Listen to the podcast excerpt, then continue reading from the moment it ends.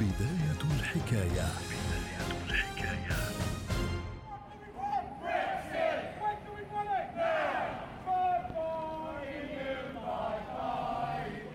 الثالث والعشرون من يونيو 2016 52% من الشعب البريطاني يصوتون في استفتاء للخروج من الاتحاد الأوروبي. بريطانيا لن تكون جزءا من الاتحاد الأوروبي بعد الآن.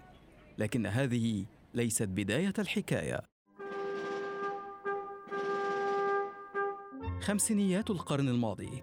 هواجس الحرب لا تزال تسيطر على أوروبا. يقترح وينستون تشرشل رئيس وزراء بريطانيا فكرة إقامة الولايات المتحدة الأوروبية.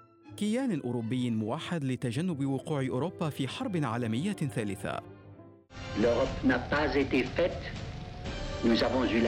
أبرغم أن بريطانيا تتراجع عن الفكرة لكن ست دول أخرى هي فرنسا وغرب ألمانيا وبلجيكا ولوكسمبورغ وإيطاليا وهولندا تتحمس لها. وتوقع في عام 1951 على معاهدة باريس لإنشاء ما يعرف بالجماعة الأوروبية للفحم والصلب بهدف تبادل منتجين أساسيين لاندلاع أي حرب جديدة في أوروبا. بعد ست سنوات أخرى توقع الدول الست على اتفاقية روما بغرض إنشاء المجموعة الأوروبية الاقتصادية. تجمع يسمح بحرية الحركة وانتقال الأفراد والأموال. يتم دعوة بريطانيا للانضمام مرة أخرى لكن بريطانيا تعاود الرفض. فهي لا ترى في الدول الست ندا مكافئا لها. يسهم الكيان الجديد في تنشيط حركة التجارة وارتفاع الأداء الاقتصادي. ومع تغير موازين القوى العالمية تقرر بريطانيا الانضمام لعضوية المجموعة الأوروبية في عام 1961 لكن من يرفض هذه المرة هي أوروبا.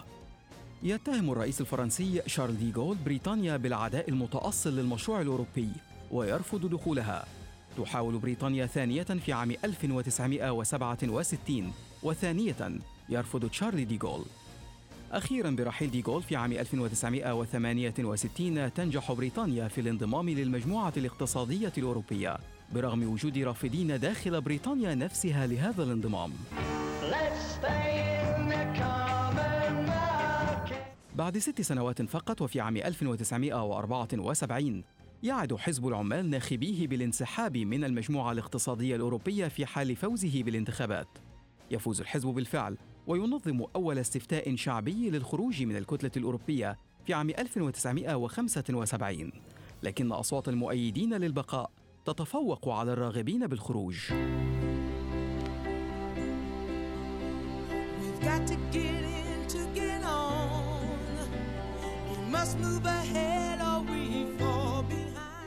يتطور الاتحاد الأوروبي ويتم توقيع معاهدة ماسترخت لقيام الاتحاد الأوروبي في عام 1993 تنشأ كيانات اقتصادية وبرلمانية موحدة.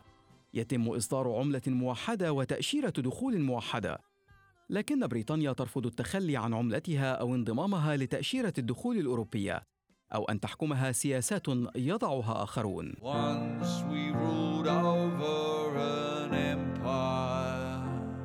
So it feels like some kind of defeat to comply with rules drawn up by strangers.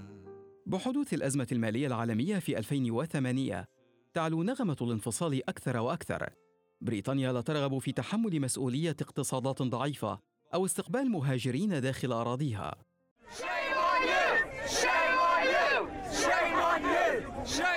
العام 2011 أكثر من مئة ألف بريطاني يوقعون على عريضة للمطالبة بمناقشة خروج بريطانيا من الاتحاد داخل البرلمان وبرغم أن أعضاء البرلمان يصوتون ضد الاقتراح لكن الضربة الحاسمة تأتي قبيل انتخابات عام 2015 عندما يتعهد رئيس الوزراء ديفيد كاميرون بإجراء استفتاء على البقاء داخل الاتحاد لاحتواء أصوات اليمين المؤيد للخروج.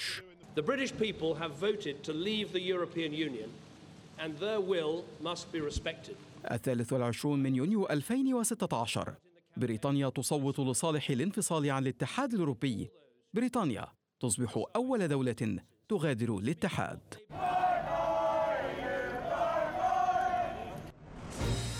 بداية الحكاية.